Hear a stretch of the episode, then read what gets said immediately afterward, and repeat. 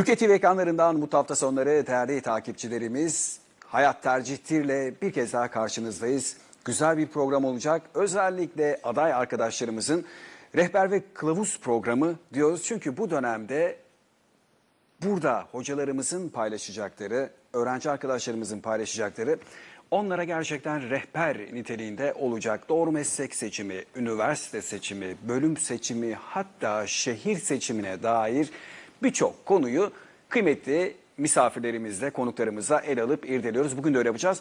Bugün biraz sağlık hizmetleri meslek yüksekokulu bünyesindeki tercih edebileceğiniz programları konuşacağız. Gerçekten istihdam olanakları, iş fırsatları olan o kadar güzel programlar var ki, başarılı olabileceğiniz ve mutlu olabileceğiniz o kadar güzel programlar var ki, işte bunları sizlerle paylaşacağız. Puanınıza göre henüz puanlar açıklanmadı ama aşağı yukarı tahmin ediyorsunuz. Bunu da biliyoruz.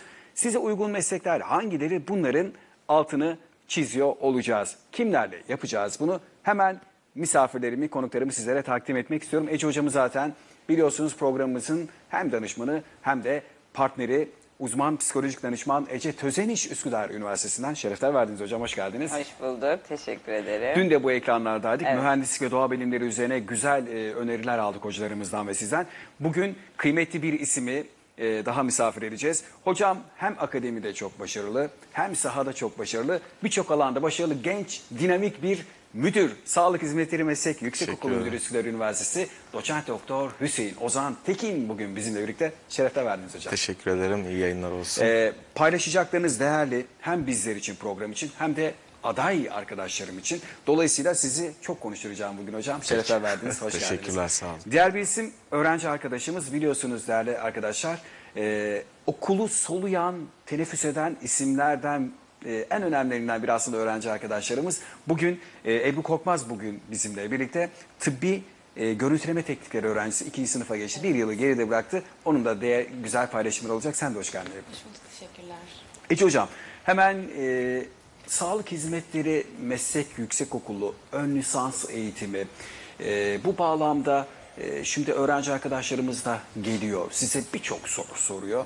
E, daha çok mesela sağlık hizmetleri e, ve ön lisans programlarını öğrencilerin bakışıyla ilgili bir fotoğraf çekmenizi istesem neler söyleyebiliriz? Kontenjanlarda bir farklılık var onları da konuşacağız ama önce buradan başlayalım. Ee, aslında eski yıllara baktığımızda çok değişti artık ön lisans programlarını. Önceden biz öğrencileri ve ailelerini iki yıllıklara e, ikna edemiyorduk. Çünkü iki yıllıklar e, sanki daha arada kalmış, ara meslek elemanları gibi geliyordu ama artık ihtiyaçlar doğrultusunda e, artık önemi e, anlaşılmış oldu ve artık giderek e, değerini buluyor diye e, düşünüyorum. E, çünkü gerçekten çok önemli ki e, en önemli e, noktalardan biri bence yerine istihdam edilemiyor. Yani bugün e, öğrencimiz mesela tıbbi görüntüleme tekniklerinde ve e, bir öğrenci e, için tıbbi görüntüleme tekniklerinden mezun olduktan sonra istihdam edile- ede- edilebilecek tek e, alan orası. Yani hastanelerde, e, kliniklerde ihtiyaç Olduğunda- olmaz. Evet, yerine konulabilecek farklı bir alan yok. Bazı alanlar birbirine geçmiş oluyor. Ama özellikle sağlık alanlarında mutlaka o bölüm, e, o program mezunlarının istihdam edilmesi gerekiyor ki e, pek çok alan var böyle e, sağlık hizmetleri meslek yüksek okulunda. O yüzden çok önemli. Sağlıkla birlikte önemi daha da fazla artmaya başladı artık öğrenciler için tercihlerin arasında yer alan ve pek çok alternatifin olduğu programlar aslında ki Sonrasında zaten öğrenci işte dikey geçiş sınavıyla 4 yıllığına tamamlanıyor. Yüksek lisans ile birlikte akademisyen olmak isterse de oradan devam edebiliyor. O yüzden artık e, son yıllarda özellikle 5-6 senedir e, belki de birazcık daha fazla artık 2 yıllık ön lisans programlarına e, karşı olan o e, bakışı yıkıldı diye düşünüyorum. Çünkü öğrenciler de e, gayet bilinçli olarak ve o tercihi yapmak üzere geliyorlar artık 2 yıllık programları seçmek üzere. Evet şunu biz aslında programlarımızda konuşuyoruz. Gerçekten e, çok kısa sürede iş sahibi oluyorlar. Ee, güzel paralar da kazanabiliyorlar. Çünkü öğrenci arkadaşlarımızın en büyük kaygılarından bir tanesi hocam.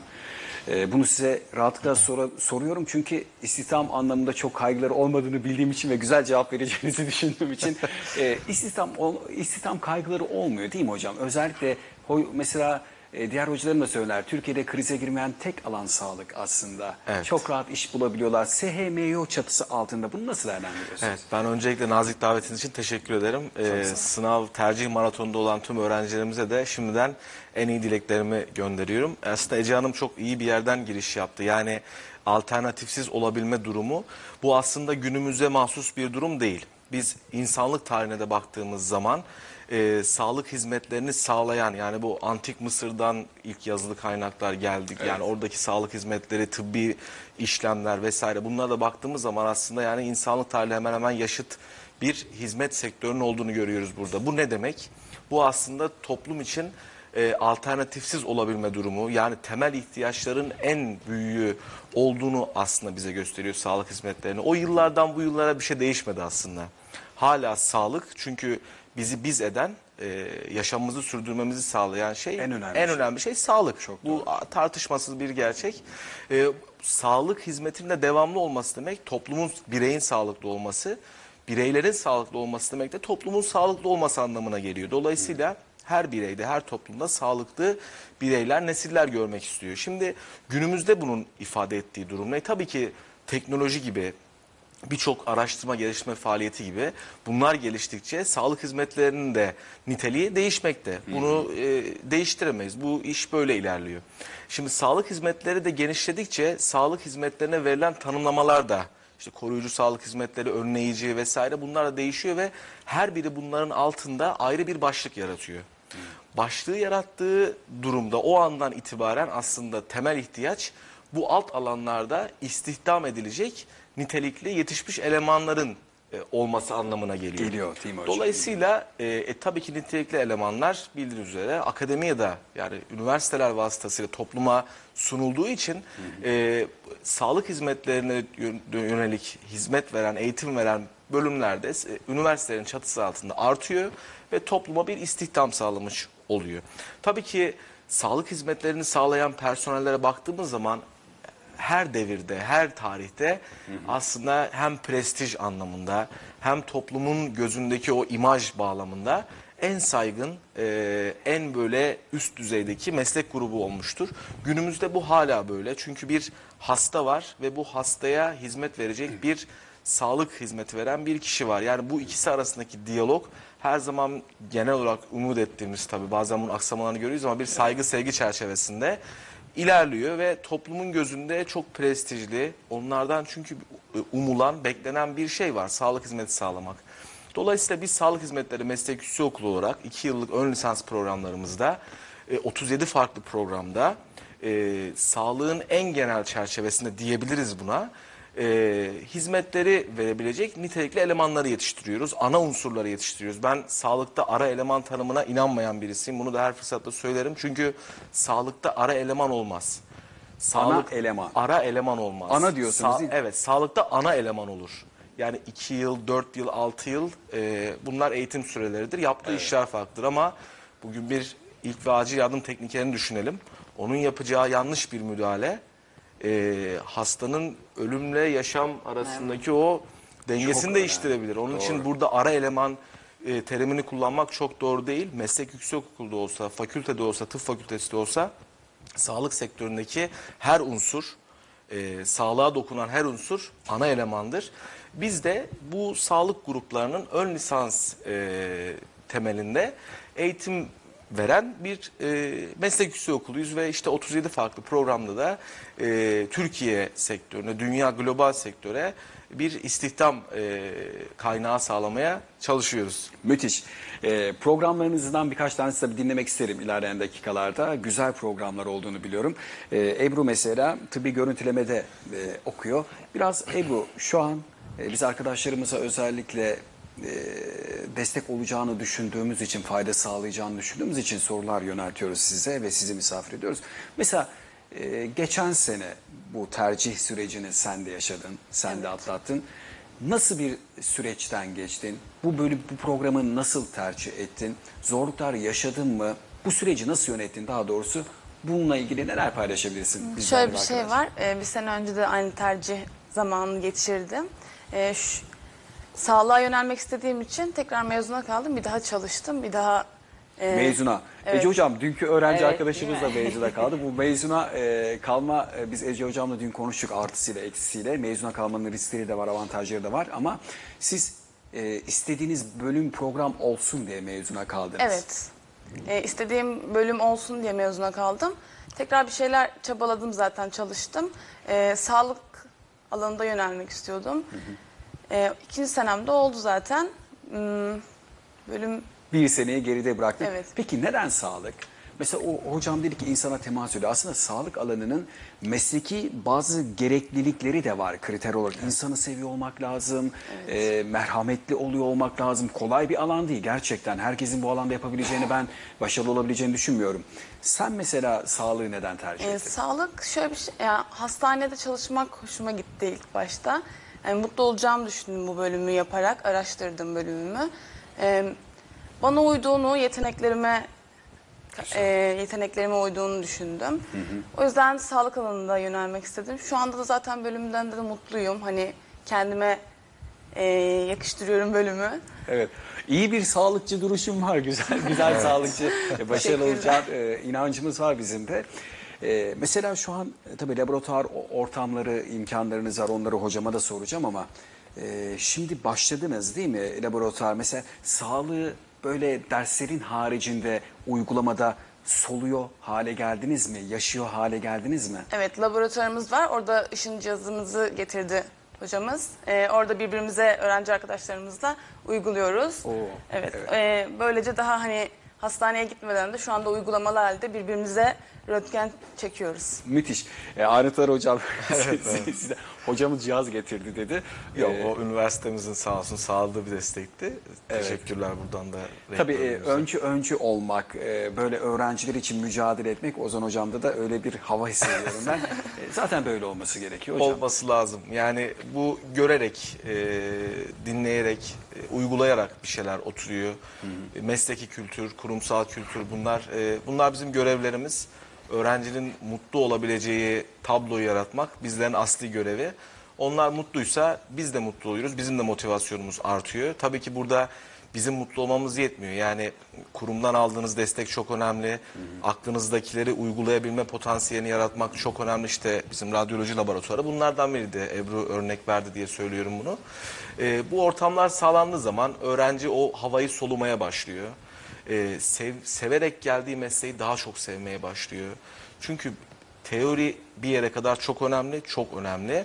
Ama bu teorik bilgilerin nerede çıktılarını aldığını görmek de çok önemli.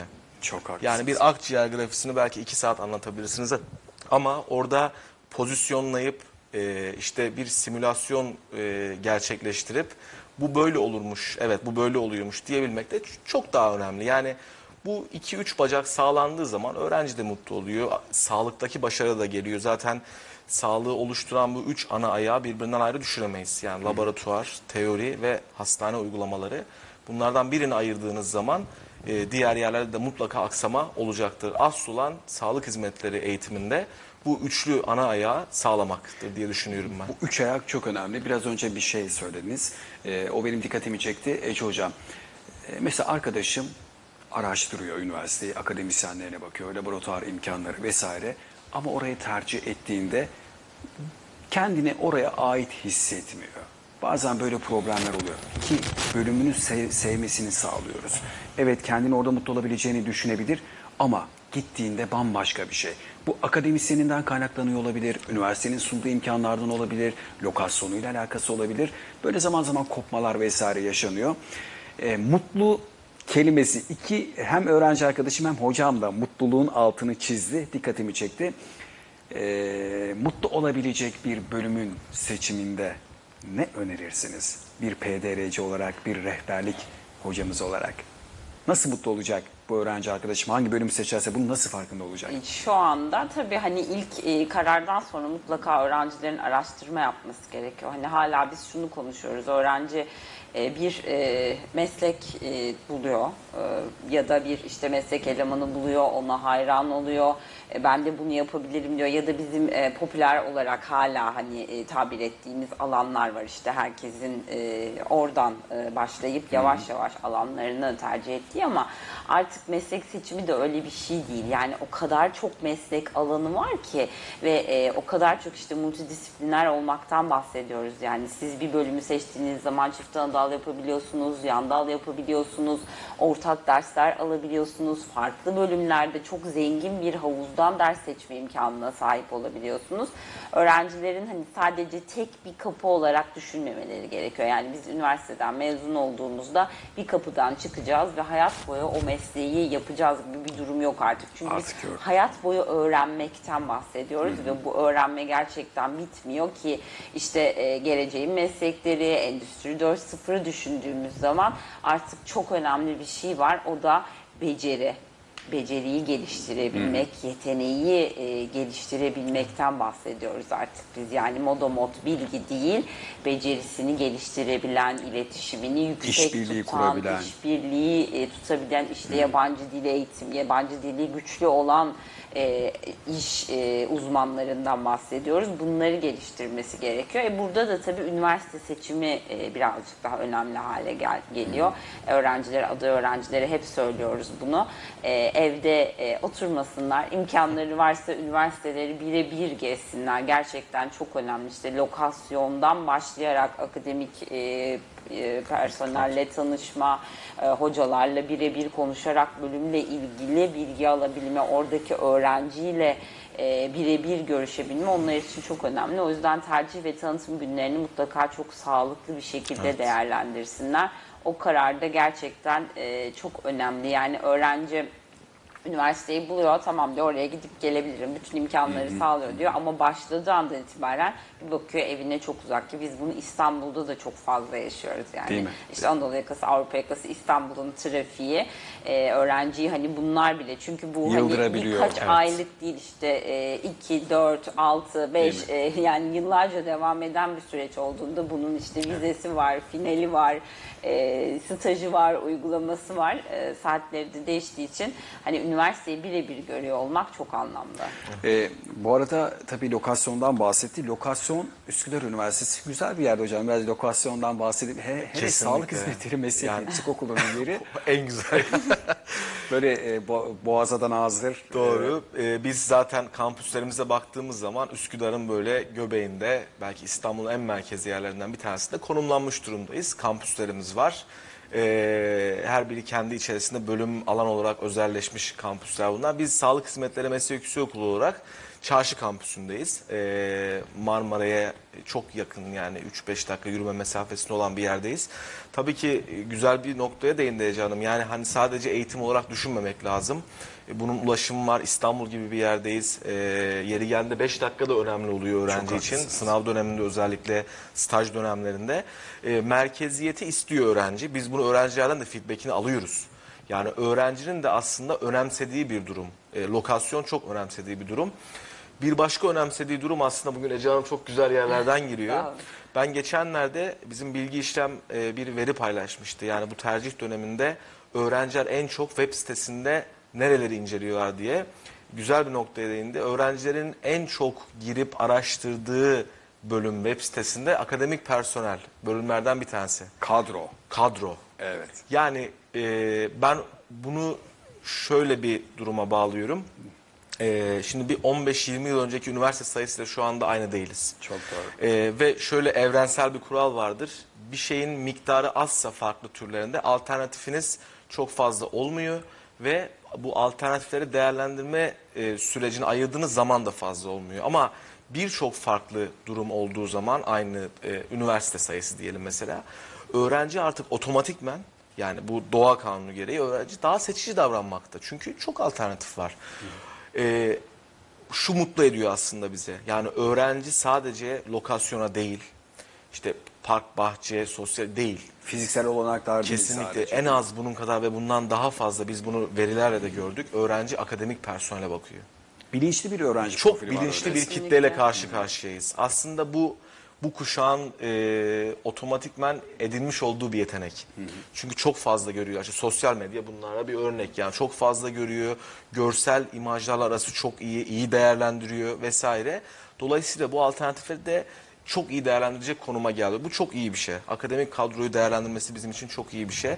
İşte burada da tercih edilebilme sebepleri arasına en güçlü faktör olarak bir bakıyoruz ki akademik personel, multidisipliner çalışabilen akademik personel, bünyesinde multidisipliner çalışmaları teşvik eden bir akademik personel, laboratuvar imkanları Bunu biraz açabilir misiniz? Mesela multidisipliner akademisyen olmak, bu çalışmalara teşvik ediyor olmak, öğrenci bunun neresinden faydalanıyor? Nasıl e, öğrenciye menfaat sağlıyor Şimdi bu? multidisipliner yaklaşım günümüzde bilim dünyasında belki de en ön safhada olan bir terim, bir yaklaşım. Multidisipliner Çok çalışma kullanıyoruz. diyoruz. Evet, çok kullanıyoruz. Özel bir alana atfedilmiş bir terim değil. Her alanın birbiriyle çalışma yeteneğinin olduğunu göstermek veya bilimsel veriler buradan çıkarmak aslında bir multidisipliner yaklaşımın sonucudur. Şimdi sağlık alanına baktığımız zaman yani teknolojinin ilerlemesi, ya bugün bir mekatronik mühendisi, bir biyomedikal mühendisiyle bir sağlık hizmetlerinin cerrahinin ne işi olur? Belki bundan 20-25 sene önce çok bir organik bir bağlantı kuramazken bugün bir bakıyoruz ki aslında tıpta kullandığımız cihazların altyapısında iyi bir mühendislik, iyi bir fizik, iyi bir kimya, matematik altyapısını görüyoruz. İşte bunların hepsi birer multidisipliner yaklaşım sonucudur. Ee, ön lisans seviyesinde nedir peki konu?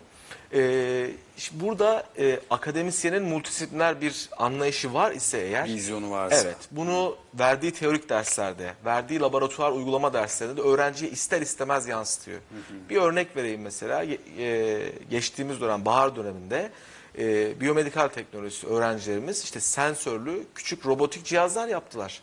Bunu biz haber yaptık hatta. Yani şimdi ön lisans seviyesine baktığımız zaman belki bu kadar bu bir yük- lisansüstü bu arada bir konusu. Yani lisansüstü çalışma belki Çok de. görülen bir şey değil bu. Değil ama işte e, akademisyende bu profil olduğu için öğrenci de bu sirayet profili ediyor. tabii ki işte öğrenci aslında burada şunu görüyor.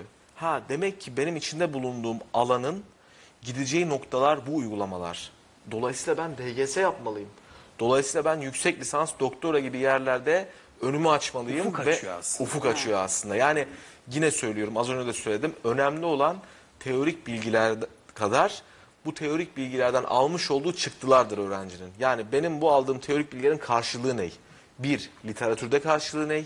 İki, uygulama sahasında karşılığı ne? Bunu öğrenci gördüğü zaman müthiş bir motivasyon yaratıyor bu. Ve öyle olduğu zaman da örneklerini ben çok iyi biliyorum. Öğrencilerim var geçmiş dönemler. Ön lisans, lisansa devam edip yüksek lisans doktora ki bizim yüksek öğretim kanunlarımız e, mevcut yapılanma zaten bu konuda önünü açıyor öğrencilerin. Bizim üniversitemiz keza Sağlık Bilimleri Fakültemizle Meslek Yüksekokulu'ndaki programlarımızın DGS geçişleri tamamen optimize edilmiş durumda. Ders programları. Ee, üniversitemiz farklı imkanlar sağlıyor buna öğrencimize burs anlamında. Ee, önünü açıyoruz yani öğrencinin. Yeter ki ufku biz kazandırabilelim. Ee, öğrenci zaten otomatik sürecin sonunda devam etmek istiyor, ediyor. Zaten bunları da görüyoruz örneklerinde. Aslında üniversiteler biz Ece Hocam'la hep konuşuyoruz. Artık girdilerden çok daha fazla çıktıların nitelikli olabiliyor Mutlaka. olmasını konuşuyor. Ee, bugün dünya üniversitelerine bakın hocam. Ee, çıktı. Biz öğrenci mezunuz ama hangi donanımda, hangi e, yeteneklerle bunları? Çünkü bir buradan mezun olup bir devlet dairesinde e, devlet dairesine örnek veriyorum ama kötü niyetle değil. Çünkü bir an önce işe atlatılmak değil. Proje yazan, kendi işini kuran artık bunlar tartışılıyor, bunlar konuşuluyor. Ee, girişimci yetiştirebilmenin telaşında birçok üniversite ki Üsküdar Üniversitesi de bunlardan biri. Bu gayreti ve vizyon olduğunu biliyorum. Ee, ama Ebru bir seneyi geride bıraktın. Ee, kıymetli hocalarımız var. Akademik kadronun altını özellikle çizdi. Size sunduğu olanaklardan bahsetti. Daha da ayrıntılandırmasını rica edeceğim. Ee, fiziksel ortamlar yeterli olmuyor. Üniversite kültürü başka bir alan. Ee, pozitif psikoloji dersinizin olduğunu biliyorum. Daha birçok şey. İletişim becerilerinden Ece Proje ve bahsetti. girişimcilik kültürü, bunlarda öğrenciye aşıladığımız dersler yani pozitif psikoloji, üniversite kültürü bunlar bizim standart derslerimiz ve e, her öğrencimiz ön lisans, lisans bunları alaraktan biz mezuniyetini sağlıyoruz. Rektörlük dersi diye biliyorum Tabii ki, değil mi tabii hocam? ki. Mecbur alıyorlar. Ee, çok ciddi e, kazanımları var. Neler yaptın bir yılda? Hayatında neler değişti? Mesela bir yıl belki kısa bir süre ama değişiklik olabilecek için e, yeterli bir süre olduğunu ben düşünüyorum. Neler yaşadın bir yılda? Ee, şöyle bir şey var. Şimdi ben bölüme girmeden önce araştırmıştım zaten. Ama tabii ki içinde bulunmak kadar e, bilgi sahibi hiçbir şekilde olamadım. Yani dersleri gördükçe, uygulamaya döktükçe bilgi sahibi oldum. Hani bölümüm hakkında bilgi sahibi olduğumu düşünüyorum. Üniversite olarak da iyi bir üniversite zaten. Ee, akad- öğretmenlerim olsun. Evet. Ee, bilgili oldukları için çok yardımcı oldular başından beri. Hani direkt alıştım zaten. Hani pek bir şeyim olmadı. Sosyal kültürel çalışmalarınız mesela bunlar da çok önemli. Ee, e, özellikle kültürel e, ve sanatsal faaliyetler, sportif faaliyetlerde. Çünkü orada da deneyimlediğiniz ve beceri e, kazandığınız çok alanlar var. Üniversite kültürü farklı dışarıdan isimler geliyor. Sahayı çok iyi bilen kişilerle buluşuyorsunuz. Öyle bir e, seminerlerinizin olduğunu biliyorum ama bunlardan faydalanabiliyor musun? Kulüp çalışmaların içinde yer alabiliyor musun? Bunlarla ilgili neler söyleyebilirsin? Evet çok fazla etkinliğimiz oluyor. Değişik değişik herkesin yeteneklerine yönelik. Ee, katıldıklarım oluyor tabii ki. Kendime uygun gördüklerime katılıyorum. Ee, katılamadıklarım da oluyor çok fazla olduğu için. Ee, Her güne galiba o- hocam bir etkinlik düşüyor. Ortalama 300'ün üzerinde diye Evet biliyorum evet ben. yani üniversitemiz bu tarz e, fakülteler üzerinde üniversite üst çatısında bu tarz e, öğrencilere yönelik onların akademisyenlere yönelik öğrencilere yönelik bu tarz faaliyetlere önem veren bir üniversite aslında çok güzel bir şey söyledi öğrencimiz yani o kadar çok oluyor ki ben kendime en uygunlara katılabiliyorum aslında bunu istiyoruz biz. Doğrusu doğru. Seçici biraz. Tabii ki. Yani öğrenci özgür bir birey olarak kendine en uygun, kendini en fazla görebildiği söyleşi olabilir, özel bir konu olabilir. Kendini nerede görüyorsa o etkinliğe katılsın. Bulabilsin yani alternatifleri biz çoğaltalım arasından seçsin öğrencimiz. Bu bizim için çok kritik bir şey aslında. O kadar öğrenci odaklı ki artık. Yani Evet. hocam girişte dedi ki 200'e yakın üniversite var artık e, farklı. O kadar çok etkinlik var. Ne kadar şans, şanslısınız gerçekten. Üniversitenizi çok rahat seçebiliyorsunuz. Katılacağınız etkinlikleri, ya şükürler olsun bu imkanlar var değil mi hocam? Kesinlikle. Ya öğrenci odaklılıkla ilgili neler söyleyebilirsiniz? Üsküdar Üniversitesi özelinden de bahsedebilirsiniz. Aslında öğrenci odaklı olması gerekiyor artık. Çünkü eğitim e, orada. Bizim istediğimiz bu diyorsunuz Evet hocam. istediğimiz o ve e, kesinlikle hem e, Üsküdar Üniversitesi'nde de ilk e, başladığımız yıldan itibaren hep öğrenci odaklıydı ve hep öğrenci odaklı e, olmaya da devam ediyor ki e, işte kampüslere bakıyoruz hocamın da söylediği gibi her kampüste farklı farklı etkinlikler ki e, hepsi e, öğrencinin gelişmesi, kendine e, bir şeyler katması için isterse işte bölümüyle ilgili bakıyorsunuz alandan çok iyi isimler gelmiş e, konuşmuyorlar ya da uluslararası bir e, konferans düzenleniyor.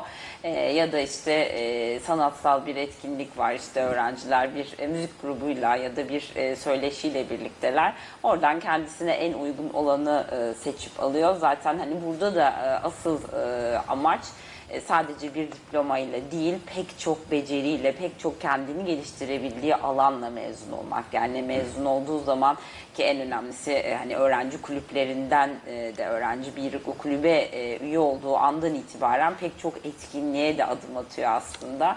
CV'de de bunlar gerçekten çok önemli bir yere sahip oluyor. Üniversitelerde böyle devam ediyorlar. Bunlar da aslında en önemli tercih edilme nedenleri arasında. Hani öğrenci üniversiteye girdiği andan itibaren çok özel olduğunu hissediyor ve artık o da üniversiteyle bir bütün olarak devam etmiş oluyor. E, bizim de amaçlarımızdan biri bu gerçekleştirdiğimizi de düşünüyorum. bir katkım olabilir Lütfen. burada Ece Hanım'ın söylediklerine e, ek olaraktan. Şimdi öğrenci odaklı olma bu terim e, çoğu zaman yanlış anlaşılmalara fırsat verebiliyor. Riskli bir kullanım olabiliyor. Riskli bir kullanım. Evet. Yani aslında riskli bir kullanım çok doğru bir kullanım. E, yerinde uygulayabilirsen. Şimdi e, bize göre öğrenci odaklı olma şu. Öğrenci ne ister bir üniversiteden? Bir kere çok ciddi bir e, teorik bilgi, iyi akademisyenlerden bunu ister. İyi bir kampüs, iyi, şeffaf bir üniversite ister. Çoğulcu, katılımcı bir üniversite ister. Eleştirilebilir bir üniversite ister. Bir öğrenci bunları ister. Bunlar öğrenciyle sağlanmaz ama. Bu akademik kadroyla sağlanır, bu idari kadroyla sağlanır. Yani haklısınız. bütüne baktığımız zaman öğrenci odaklı olma aslında bu. Bir kültür aslında bu. Kesinlikle. Öğrenciye verebileceğimiz her şeyi eğer bir çatı altında toplayabiliyorsak işte bu öğrenci odaklı olmadır. Bunun içinde iyi akademisyenlerden iyi ders alma da vardır. Dolayısıyla bu iyi akademisyen profilini getirecektir. Bunun altında e, iyi uygulama, iyi laboratuvar dersleri alma vardır. Bu laboratuvar çalışmalarının önünü açacaktır. Şart hem akademisyen için hem öğrenci için. Aslında öğrenci odaklı olma dediğim gibi yani kritik bir kullanım. Önemli olan bu kullanımın gereğini yapmak. E, şimdi biz kendi profilimize baktığımız zaman aslında öğrenci odaklılık tanımını biz buradan görüyoruz. Bir öğrenciye verebileceğimiz veya onun mezuniyet kazanımlarında olmasını istediğimiz her türlü parametreyi öğrenci odaklı olma yaklaşımına e, bu yani bu yola sokup ondan sonra eğitimlerinde bu yolda ilerletmeye çalışıyoruz. Ebru'ya soralım bakalım. o zaman öğrenci odaklı. Ee, Ebru kendini özel hissediyor musun? Mesela kendini e, iyi hissediyor musun okulunda? Okulumda kendimi çok iyi hissediyorum. Ee, çünkü şöyle bir şey var, her zaman yardımcı oluyorlar, her zaman e, kendimi iyi hissedebileceğim. İyi hissettiğim bölümde olduğum için zaten e, konum olarak da iyi hissediyorum kendimi okulda. Rahat Ee, rahat gidip geliyorsun. Evet, rahat rahat gidip geliyorum. Ee, Arkadaş ilişkileri nasıl? Hocaların ilişkilerinin iyi, iyi olduğunu ve bizim dönemimizde tabii dekanlarımızı görmeden mezun olduğumuzu ben bazı programlarımda söylüyorum. O kadar şanslı değiliz. Ee, siz şimdi gerçekten çok şanslısınız. Ee, istediğiniz vakit hocalarınıza ulaşabiliyor musunuz? Arkadaşlarınızla ilişkileriniz nasıl? Böyle keyif alıyor musun e, bulunduğun ortamda? Arkadaşlarımla ilişkilerim çok iyi. Hani zaten üniversite ortamında bir sürü arkadaş oluyor. Hepsi farklı farklı olduğu için e, Şehir hepsiyle dışından değişik var. değişik değişik değişik e, iletişim kurabiliyorum. Hocalarımıza istediğimiz zaman ulaşabiliyoruz. Zaten odalarında biliyoruz, gidiyoruz kapılarına müsaitlerse konuşma imkanı o şekilde bulabiliyoruz. Zaten her zaman bize yardımcı olmaya çalışıyorlar. Müsait olmasalar bile çok teşekkürler bu 7-24 arada. ulaşılırlar Evet, yani. Evet yani yüz yüze olmasa da bir şekilde ulaş ulaşabiliyoruz yani. Yardımcı oluyorlar o şekilde. Stix diye bir sistemimiz var mesela. Evet. Onu da burada söylemek Çözüm isterim ben. merkeziniz var, onu da Çözüm merkezimiz tabii Stix diye bir sistemimiz var. Bu öğrenciyle bizim aramızdaki bir dijital platform aslında. Ders notlarını oradan aktarıyoruz. Mesaj yazabiliyoruz. Duyurularımız. E şimdi bir cep uygulaması var mesela. Öğrenci nerede olursa olsun yani o uygulamadan e, takip edebiliyor vesaire yani e, bir şekilde iletişim kanallarımız açık. Yani bu yüz yüze de olsa, dijital platformda da olsa iletişim kanallarımız sürekli açık. Çünkü empati ya- yapabiliyoruz en azından. Yani öğrenci bir ulaşmak istiyor bir konuda. Yani empati yapmak lazım burada. Acaba niye ulaşmak istiyor? Veya benim ona bir dönüş sağlamamın onun için değeri ne? Burada empati yapmak lazım. Hocalarımız sağ olsunlar bunların bilincinde. Öğrencilerimiz de bu konuda mutlular. Yani istatistiklerde de bunu görüyoruz. Yani memnuni, ulaşılabilirlik memnuniyetinde de. Önemli, Yani çok- önemli bir veri bu. Hocam süremiz sonuna geliyor. Ece Hanım'a da söz vermek istiyorum ama e, kısaca hastanede bir fırsat aslında. Bir beyin Hastane işte olması. aslında en başta söylediğimiz yere geliyoruz. Yani e, uygulama, hastane uygulamaları, laboratuvar, teorik altyapı bizim e, en güçlü yanlarımızdan bir tanesi. Bugün e, dünyada sayılı sıralamalara giren bir beyin hastanemiz var. Birçok bölümümüz için, fakültelerimizin ön lisans programlarımız için hastanemiz çok ciddi bir uygulama alanı yaratıyor kendine. Hatta şu anda e, tıbbi yöntem öğrencilerimizin çoğu orada stajdalar şu anda. Ee, onun için e, bu güçlü yanları iyi analiz etmek lazım. Ee, hastane imkanlarını iyi kullanıyoruz. Ee, daha da artarak devam edecektir bu. Ee, bunu bir şans olarak görüyoruz. Bunu bir güç faktörü olarak görüyoruz ve e, buradan aldığımız bu gücün de artarak ilerlemesini de umut ediyoruz. Hocam e, süremizin sonuna geliyoruz. Yönetmenim de uyarıyor ama e, ön lisans tercihi yapacak arkadaşlarım nasıl bu tercihlerini yapacak? Hızlıca anlatabilir misiniz? Ee, şimdi en önemli şeylerden biri geçen sene sınav değiştikten sonra tek bir puan türü var. Artık 2 yıllık ön lisans programlarını tercih etmek için TYT'den 150 barajını geçtikten sonra öğrenciler ön lisans tercihlerini yapabiliyorlar.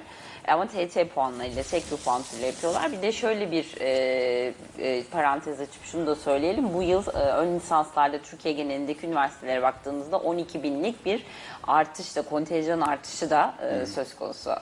Yani tercihlerde bu, bu bir fırsat, bu bir Evet, avantaj. kesinlikle, kesinlikle. E, bunu arkadaşlarımızın iyi değerlendiriyor olması lazım. Tercih tanıtım günlerinize de gelip biraz biraz da tercih tanıtım Ee, günlerinden de 18 hızlıca. Temmuz itibariyle tercih ve tanıtım günlerimize başlıyoruz. 18 Temmuz'dan sonra e, öncesinde de gelebilirler tabii 18 Temmuz itibariyle ama geldikleri zaman hocalarımızla, öğrencilerimizle, tercih danışmanlarımızla e, geçirecekleri bir süreç onları bekliyor. Sizinle görüşebiliyorlar, Ozan hocamla görüşebiliyorlar, Ebru'yla Hepimiz görüşebiliyorlar. oradayız. Ee, bizim her zaman öğrencilere yani dönem içerisinde bile çok gelen oluyor onu da söyleyeyim yani. Çünkü dedim ya bilinçli bir profil var ve geliyorlar. Bizim onlar her zaman kapımız açık. İlla tercih tanıtım döneminde tabii biraz daha farklı bir atmosfer var orada. Ee, ama Her zaman kapımız açık. E, bütün iletişim bilgilerimiz, ulaşım bilgilerimiz var e, internet portallarında. Her zaman gel- gelebilirler, yazabilirler. E, akıllarında en küçük soruyu okul hakkında, eğitim hakkında, uygulamalar hakkında sorabilirler. Onlar bizim kapımız her zaman açık. Mutlu olmak için doğru tercih yapıyor olmak lazım. Doğru tercih başarıyı getirecektir. Başarı bu ülkeyi kalkındıracaktır. Hepimizin mutluluğu olacaktır e, diyelim. E, dolayısıyla biz de burada bunu sağlamaya gayret ediyoruz. Doçent Doktor Hüseyin Ozan Tekin, Üsküdar Üniversitesi Sağlık Hizmetleri Meslek Yüksekokulu Müdürü'ydü. Çok kıymetli paylaşımlarınız efendim. Sağ olun. Bir kez daha şerefler verdiniz. Var olun. Ebru Korkmaz, Üsküdar Üniversitesi Tıbbi Görüntüleme Teknikleri öğrencisiydi. Şerefler verdin Ebru. Paylaşımların değerliydi. Ve Ece Tözeniş hocam da bugün bizler için güzel paylaşımlarda bulundu. Sağ olsun var olsun. Ee, e, saatler tabii cumartesi ve pazarı 11.10'u gösterdiğinde bu ekranlarda tercihtir. Devam edecek efendim. Hoşçakalın, sağlıklı kalın.